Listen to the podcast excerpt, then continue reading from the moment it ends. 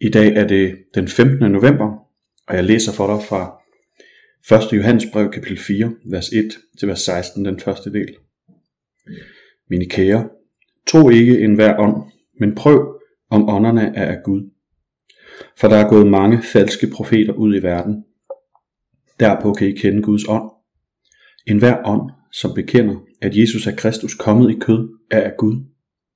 Men en hver ånd, som ikke bekender Jesus er ikke af Gud, og det er antikrists ånd, som jeg har hørt skal komme, og den er allerede nu i verden. I er af Gud, kære børn, og I har overvundet dem, for han, som er i jer, er større end han, som er i verden. De er af verden, derfor taler de ud af verden, og verden lytter til dem. Vi er af Gud, og den, der kender Gud, lytter til os. Men den, der ikke er af Gud, lytter ikke til os. Derpå kender vi sandhedens ånd og vilfarelsens ånd. Mine kære, lad os elske hinanden, for kærligheden er Gud, og enhver som elsker er født af Gud og kender Gud. Den der ikke elsker kender ikke Gud, for Gud er kærlighed. Derved er Guds kærlighed blevet åbenbaret i blandt os, at Gud har sendt sin enborn søn til verden, for at vi skal leve ved ham. Deri består kærligheden, ikke i at vi har elsket Gud, men i at han har elsket os og sendt sin søn som et sonoffer for vores sønder. Min kære, når Gud har elsket os således, skylder vi også at elske hinanden. Ingen har nogensinde set Gud, men hvis vi elsker hinanden, bliver Gud i os, og hans kærlighed er fuldkommen og fuldendt i os.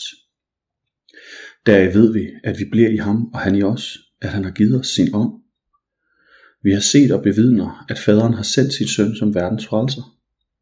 Den, der bekender, at Jesus er Guds søn, i ham bliver Gud, og han bliver i Gud, og vi kender og tror på den kærlighed, som Gud har til os. Amen. Så, hvordan bliver vi kristne? Hvad er lakmusprøven for at være en kristen i Guds øjne? Ifølge Johannes i hvert fald. Der er ikke anden mulighed anden vej, end at bekende, at Jesus er Kristus. At han er sendt af Gud. Og hvis vi bekender det, at han er Kristus kommet i kød af Gud, så har vi den tro, som gør en forskel.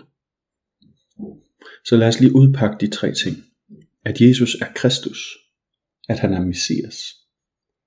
Altså at han er en frelser for os, ikke bare et forbillede, ikke bare en guru, vi kan lytte til, hvis vi lige synes, det passer, men frelser. Kristus, der ligger Messias beskrivelsen, og dermed ligger der både en kongetitel i det, en profettitel i det, og, og også en frelsertitel i det. Så er han din konge, ham der bestemmer. Er han herre, kan man sige, over dig? Er han din profet, ham der siger sande ord til dig, som du regner for vigtige og for Gud? Er han din frelser, ham der har gjort en altafgørende forskel for dig, uden hvem du vil være i en helt anden situation, både i dit liv og i dit liv med Gud, som ikke altid er så nemt at indse. Det næste er, at han er af Gud. At han er af Gud betyder, at han ikke blot var et menneske. At bekende, at Jesus er af Gud, er at sige, at jeg tror på, at han er Gud.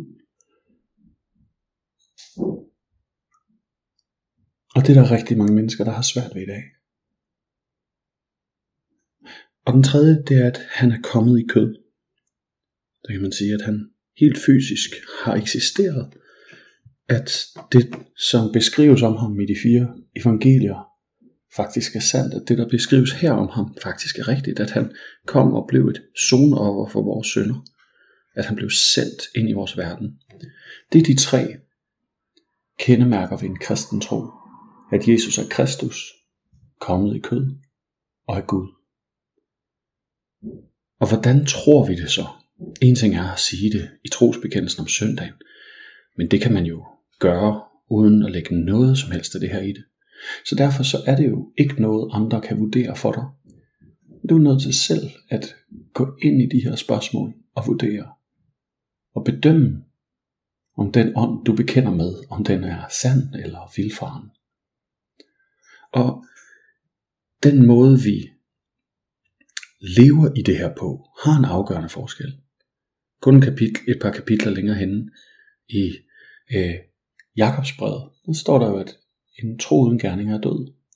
Og dermed siger han ikke, at vi kan vurdere, om folk har en ret tro på, om de har en frivillig tjeneste nede på øh, et forsorgshjem, eller at de øh, altid virker meget givende.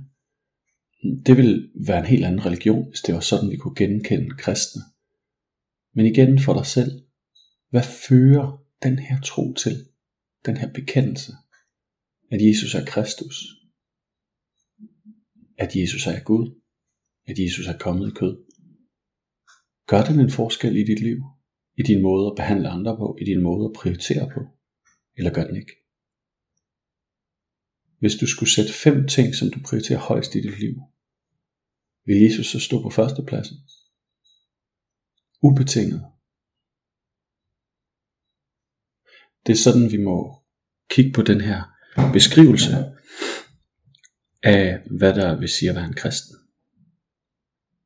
Lad os bede sammen. Gud, tak fordi at du sendte Jesus. Han kom i kød. Han blev virkelig menneske.